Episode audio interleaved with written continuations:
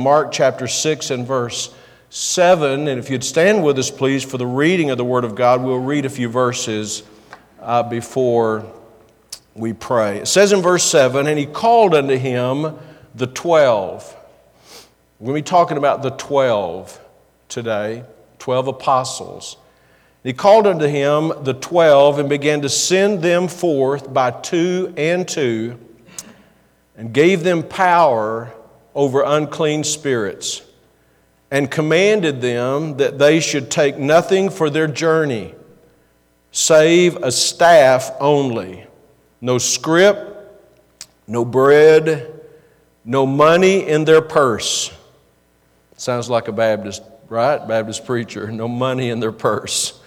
But, he, but be shod with sandals and not put on two coats. And he said unto them, in what place soever you enter into an house, there abide till you depart from that place. And whosoever shall not receive you, nor hear you, when you depart thence, shake off the dust under your feet for a testimony against them. Verily I say unto you, it shall be more tolerable for Sodom and Gomorrah in the day of judgment than for that city. It's a strong warning, isn't it? If they won't listen to you, if they won't take your message seriously, shake the dust off your feet, go to the next town, but one day they will answer for their rejection of the truth. Verse 12, and they, talking about the 12, and they went out and preached that men should repent. And they cast out many devils and anointed with oil many that were sick and healed them. Let's pray. Father, thank you for your word today, and thank you that we have a Bible that we can read and study and seek to understand and apply to our life and to live by. And Father, we're just grateful today for your goodness in our life, for your grace in our life. And as we just heard in song, all the things that you've done for us, we're thankful for it. Bless as we study together. Work in our hearts, we pray. In Jesus' name, amen. You may be seated. So the Bible says in verse 7 that he began to send them forth. So we have the sending out of the 12. And I want to take a few minutes this morning and kind of the introduction of this message, the first part of it, and think about the 12, the unique calling of these 12. Uh, in verse 7, where it says that he sent them forth, that phrase, sent them forth, in our English Bible is translated from a single word in the Greek, apostello. He sent them forth, sent them forth. Apostello is to send away, it's to uh, send out. It's where we get our word apostle.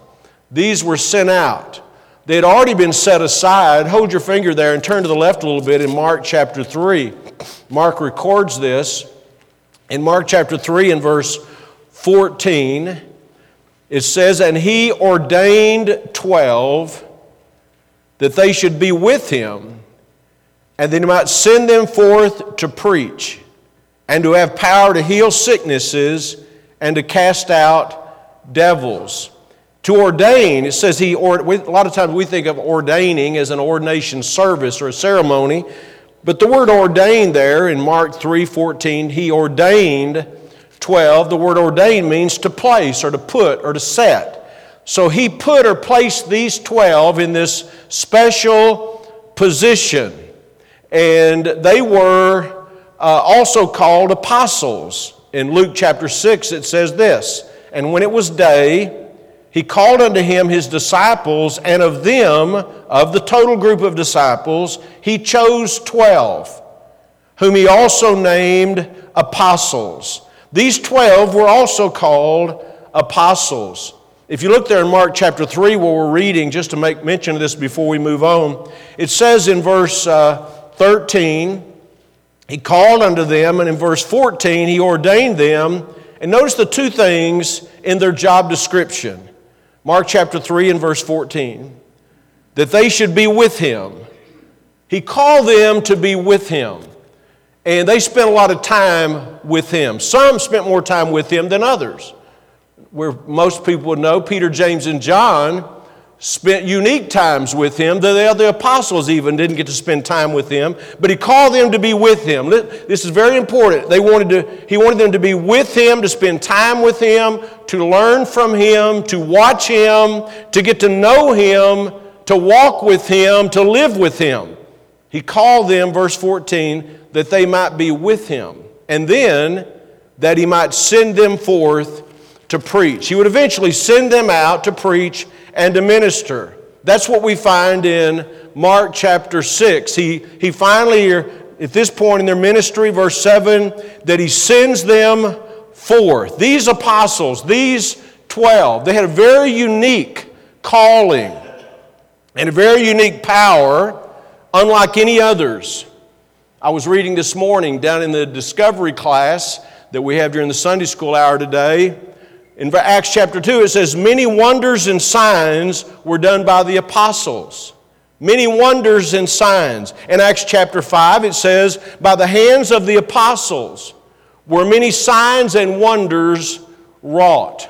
And they did perform many miracles. I was just reading in the last few days in Acts chapter 9 where Peter was called to the house of Tabitha. She was a disciple. They called her uh, uh, second name was Dorcas, and he was called her. The, the, the disciples called Peter to come visit because Dorcas died. Tabitha died, and Peter came into the house, and Peter raised her from the dead. Right? These signs were given to these apostles. And Paul himself, Saul of Tarsus, after he was converted, God called him to be an apostle. This is what he said in 2 Corinthians chapter 12. Truly the signs of an apostle were wrought among you in all patience and signs and wonders. Now don't miss the language of Paul's epistle to the Corinthian church.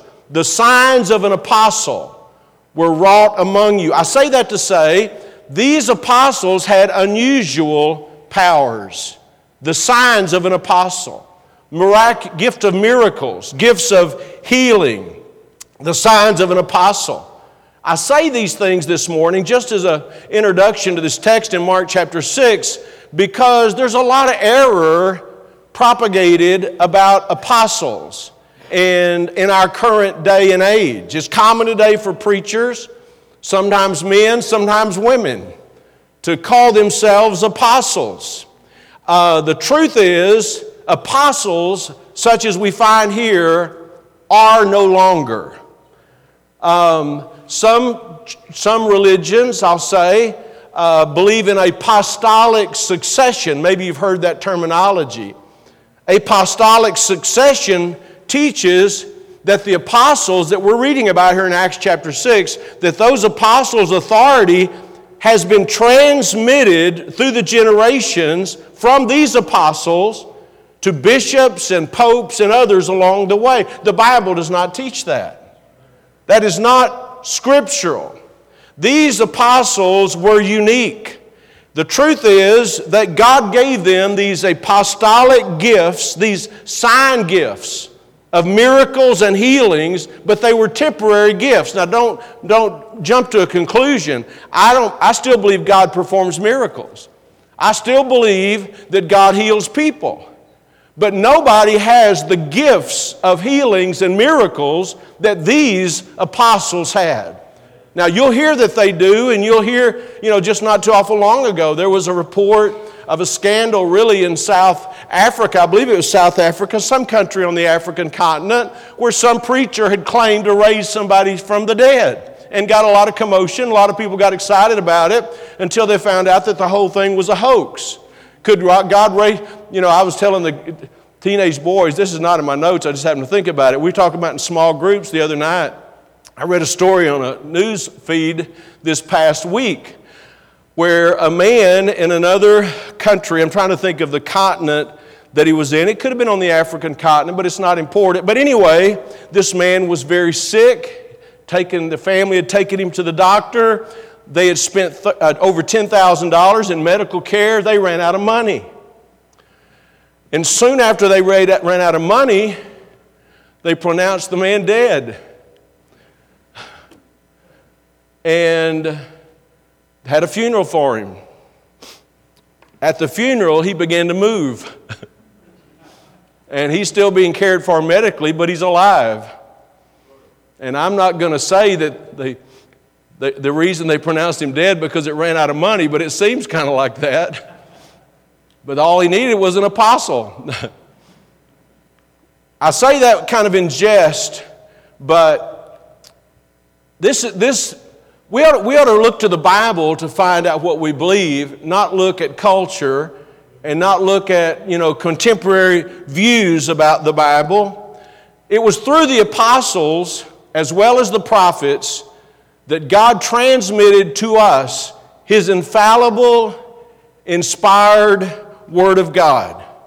For instance, in Ephesians 2, it says this that the, the churches of Jesus Christ, His churches, are built upon the foundations of the apostles and prophets. Now, what does that mean? They're built upon the words of the apostles and prophets. And God gave us His Word. But when the Word of God was complete, the ministry of a prophet that foretells something or the ministry of an apostle were no longer necessary because we have the Word of God. And there, that doesn't mean God doesn't call people to preach, but we don't tell forth the Word of God. We're not prophets in the sense of the Old Testament prophets. We are telling forth what God has said. We're preaching the Word of God. And God still sends people out as a, like, like he sent out the apostles, but he doesn't send them out in the same sense with the same power and authority. So we have these 12, it, they had a unique calling upon their life.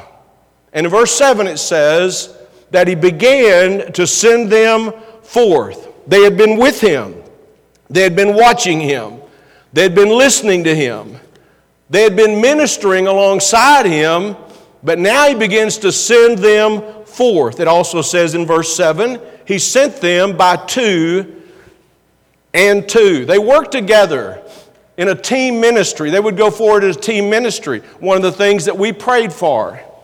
As soon as the Moore family came home from Nicaragua, we began to pray that God would allow them to be able to work in tandem with another family, another group uh, when they went out, and the Lord eventually led them, of course, to Botswana, and they're working with a family. Rob uh, uh, Johnson, y'all have met Rob Johnson before. So they worked in tandem, they worked together.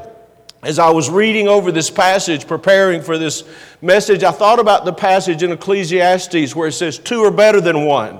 He sent them out by twos.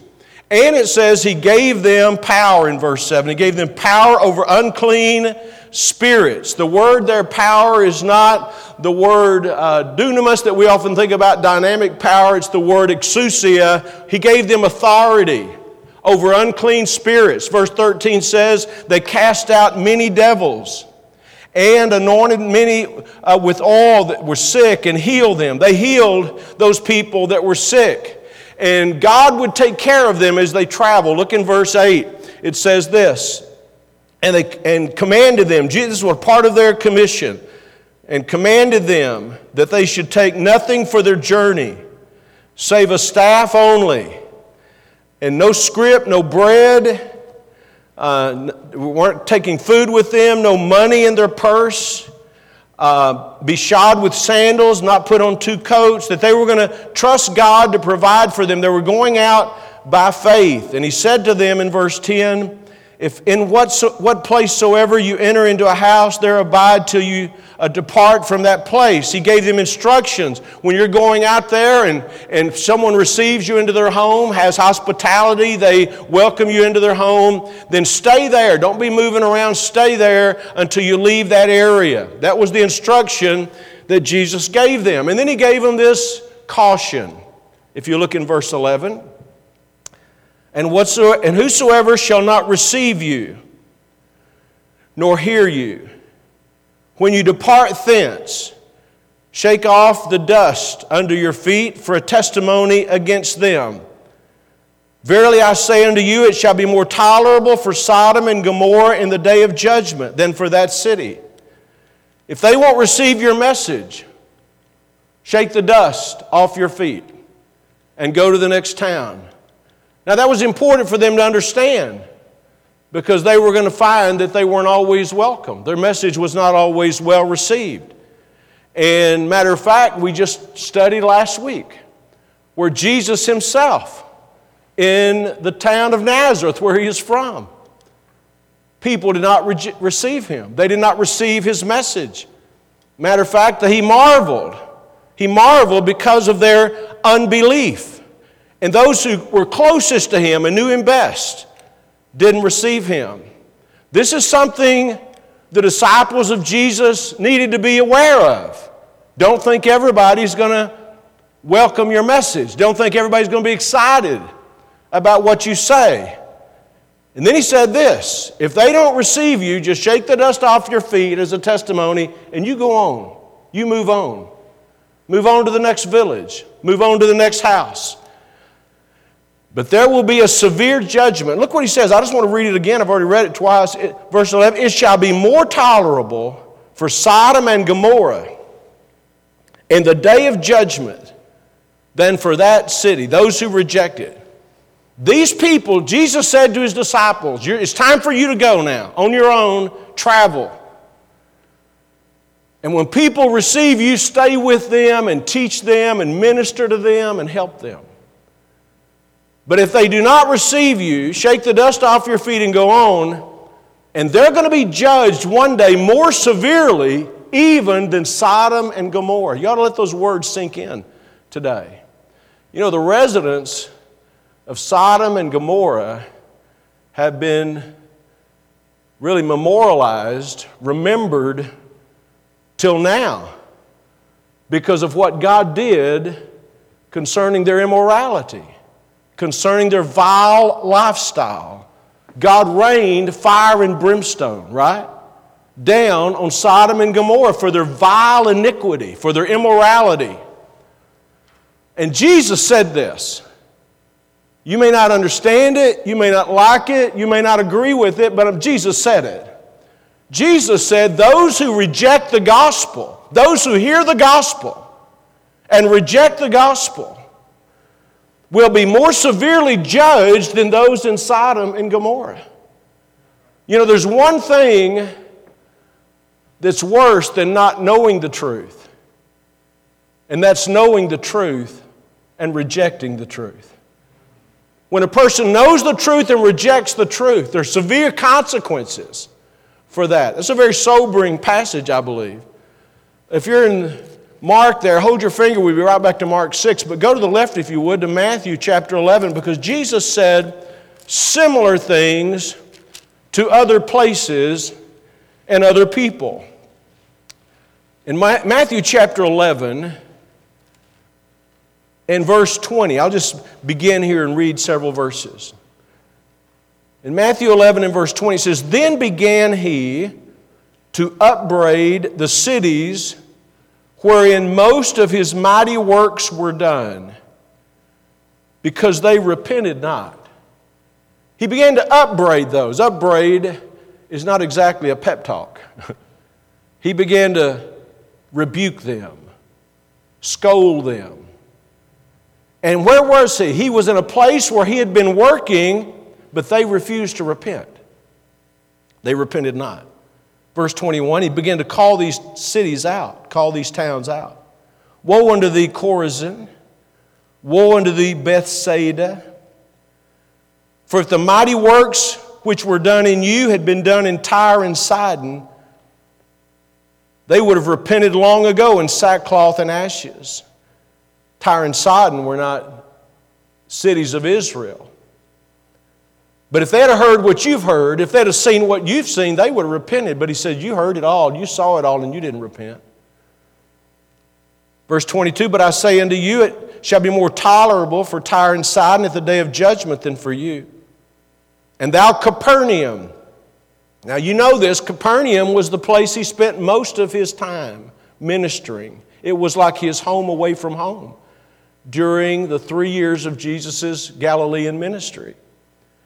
And thou, Capernaum, which art exalted into heaven, shall be brought down to hell.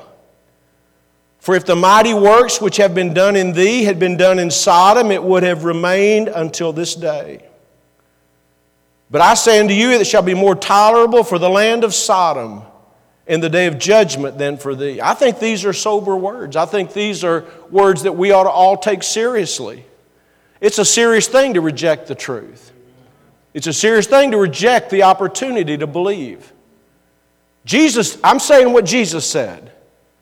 Jesus said, when you hear and know and you refuse to do it, the consequences will be severe. There are many people in our country who've heard the gospel, but they've not taken it seriously. Maybe you know some, maybe there are some in your family, maybe people you work with. You've witnessed to those people.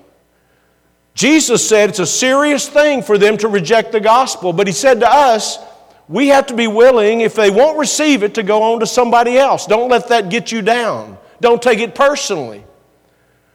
This was the instruction Jesus has given the 12. When you go out, some people won't receive it, but this will be the eventual consequences. We're back in Mark chapter 6.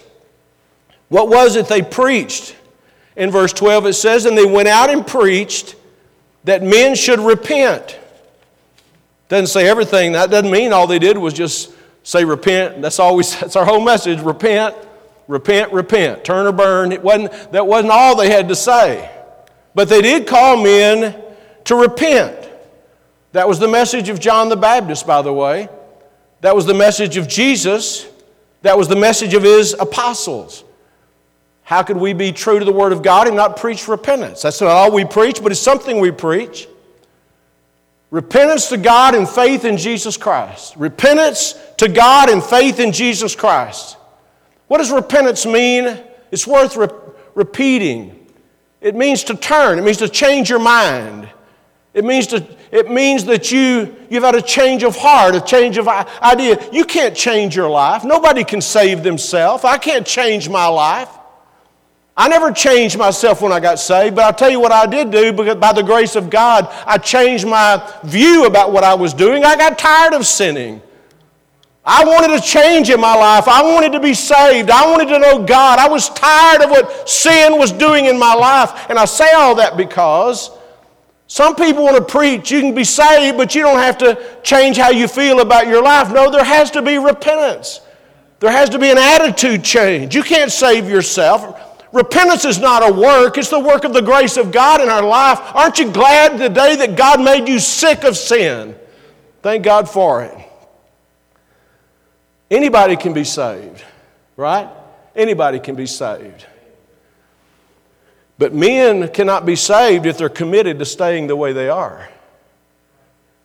Men cannot be saved by saying, Well, I'm just going to pray this prayer and get baptized, but I'm going to keep on living in sin. That person is, will not be saved.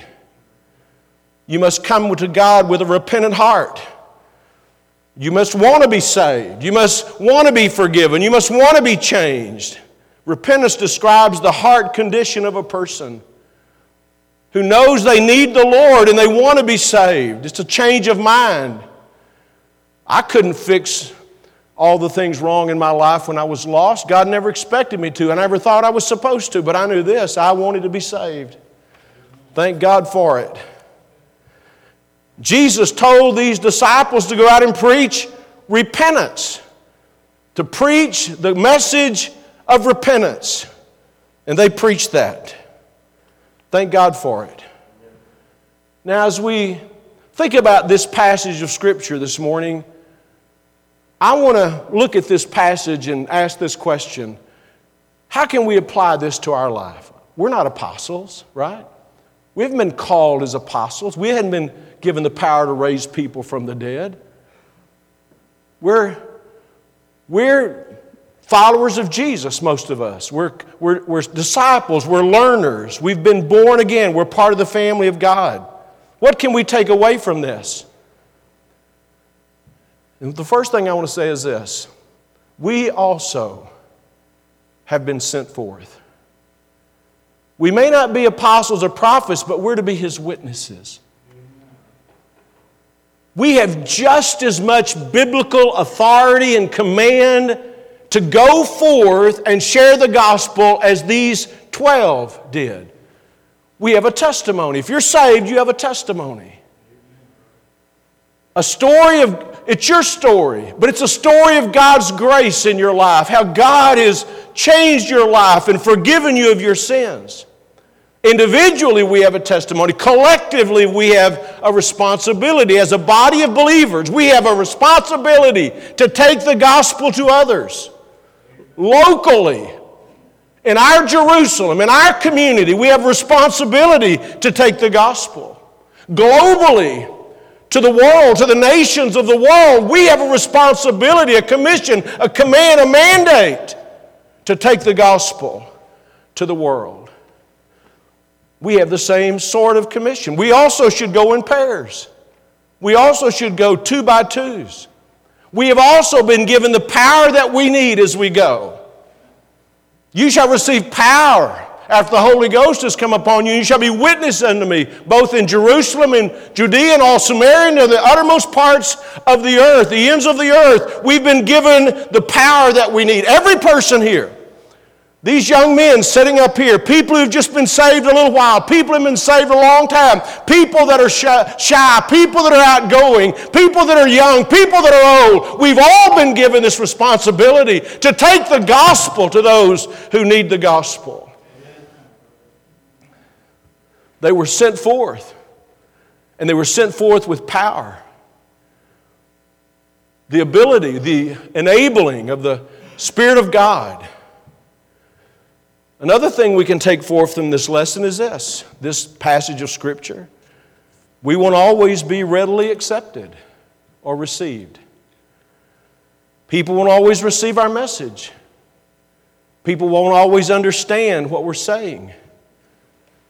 That makes some people nervous about it. What if they slam the door in my face? What if they make fun of me? What if they mock? It's a part of being a disciple. By the way, we shouldn't take it personally. We sometimes do, but we shouldn't. When a person rejects the gospel, please hear this. When a person rejects the gospel that we take to them, they're not rejecting us, they're rejecting Him, they're rejecting His truth. In that great passage in the Beatitudes, Jesus said, Blessed are they that mourn, for they shall be comforted. Blessed are they that are peacemakers. Blessed are those. Jesus gave these beatitudes, and he said, Blessed are you when men shall revile you and speak all manner of evil against you falsely for my sake. He said, Blessed are you. For so persecuted they prophets before you. But he said, Rejoice, because your reward will be great. Amen? It will be great. Jesus said so. We too have been sent forth. We too should go in pairs. We too may be rejected sometimes. We too have the power that we need as we go. May I say also, our message is the same as His. We're to preach the gospel, the good news. It's good news that men and women need a Savior. They need a Savior. They may not be thinking about it, but they need a Savior. It's good news that people who are lost in their sin can be saved can be forgiven, can be changed, can become a child of God. We preach that men must come to God through Jesus Christ. And there's only one way to God, and that's through Jesus Christ, through his death on the cross. And you must, we must receive him by faith, putting our faith in what Jesus did on the cross for our sins, the payment for our sins. And the moment a person does that, Wherever they are, when a person does that, they're born again. They're saved by the grace of God. Our message is the same. May I say this to you this morning? We need to take ownership of this responsibility we have. We've been assigned the same commission as these 12 were given. What would you think? I had this thought this morning. What would you think of these 12 apostles? We just read about them.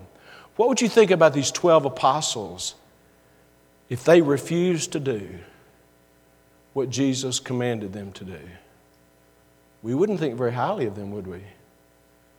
We'd think, what are you doing? You've got, you know, you've got the life-changing message. You've got the power to do this. People need to hear it. What would we think about it? These new, you know, we're not going to turn to it, but we know this. New Testament Christians went everywhere preaching the gospel. They went everywhere preaching the gospel. They supported the work of evangelism through their personal efforts, through their financial contributions, through their energy, their time, their resources. We are to be ambassadors for Jesus Christ. I cannot say this for all of us, but I think it may be true of some of us, and maybe too many of us, and maybe at some time, all of us. We're failing with our assignment. We're neglectful in our responsibility. It's not an option, it's not a request, it's a command, it's a responsibility. May I say to you today, there are a lot of churches in our area. When I say our area, I'm talking about the Franklin County area. There are a lot of churches. But how many of them are actively, consistently, faithfully sharing the gospel with others? Whether they are or not, I don't know. I find it an unusual thing. I've lived in this area for 42 years. Not one time to my knowledge, not one time has anyone other than a cult come to my door and knocked on my door to share the gospel. We've been visited by cults a few times. We've never been visited by a New Testament Christian. By the way, don't come knock on my door just so you can ruin my illustration. I wonder if there's anyone else here today could say the same thing. No one from a true, sound, gospel preaching church has ever been to my door that I can think of. Let me see your hands. It's a lot of people. So I'm just wondering who's doing this? Who's getting the gospel out? And who are we getting it out to? Please listen seriously and carefully. We need to take this charge seriously. Local congregations of believers like this one offer a lot of things to the followers of Jesus Christ. We offer opportunities for people of all ages to come, to learn, to grow spiritually in a number of different ways. We have times of meaningful corporate worship. It's an important part of what we do. We have fellowship with other like minded believers, iron sharpening iron. We encourage each other spiritually. But none of those responsibilities and opportunities cover or satisfy the responsibility we have to take the gospel to those who are lost in their sin. It's something we should all embrace. It's something we should all endeavor to be a part of. Take a gospel tract in our pocket, give it to someone where we shop, talk to our neighbor, talk to a person we work with, talk to a family member. The same, virtually the same commission given to these apostles have been given to us. Two challenges, and I'm done. Number one, if you're not saved, if you've not been born again, if you're truly not a child of God, come to Jesus today. You've heard all the gospel that you need to hear in order to understand the gospel and be saved. Come to Jesus today. Put your faith and trust in Him. That's the first challenge. Don't put it off till some other time. Don't worry about what your friends are thinking. Here's the second challenge. If you're saved, would you commit yourself today to being a more consistent witness for Jesus Christ? You say, Well, I don't know where to start. Well, talk to someone that you believe would know how, and they'll help you get started. They may even go with you to help you or take you with them. This is a responsibility, this is a command, this is a mandate, this is a charge.